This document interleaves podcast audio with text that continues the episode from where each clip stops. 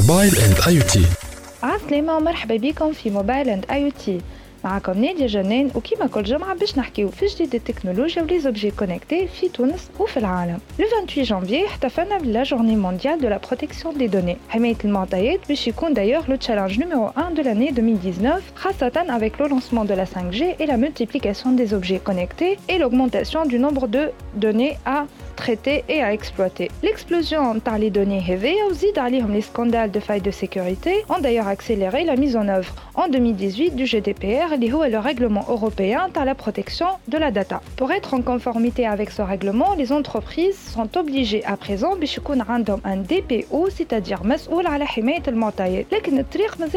Une étude réalisée par Gimalto trouve que 50% des entreprises IoT en Angleterre sont incapables de détecter les brèches les objets connectés نتاعهم وما يعرفوش est-ce que les objets هذوما ont déjà été hackés ou pas ceci dit la blockchain تنجم تقدم une valeur ajoutée كبيرة وتجيب الحل pour remédier aux failles de sécurité تاع les objets connectés les experts يقولوا et les technologies نتاع le blockchain تنجم تخلق un système de sécurité plus fiable puisque cette technologie تخلينا باش on lutte contre la falsification des données le système de verrouillage نتاعها قوي et on peut aussi éteindre les périphériques endommagés en cas d'attaque et les supprimer من الريزو كما يقولوا الناس بكري اللي خاف انجي كان هذا كل شيء في موبايل اند آي تي الجمعة هذه. نتلاقاو الجمعة الجاية. باي باي.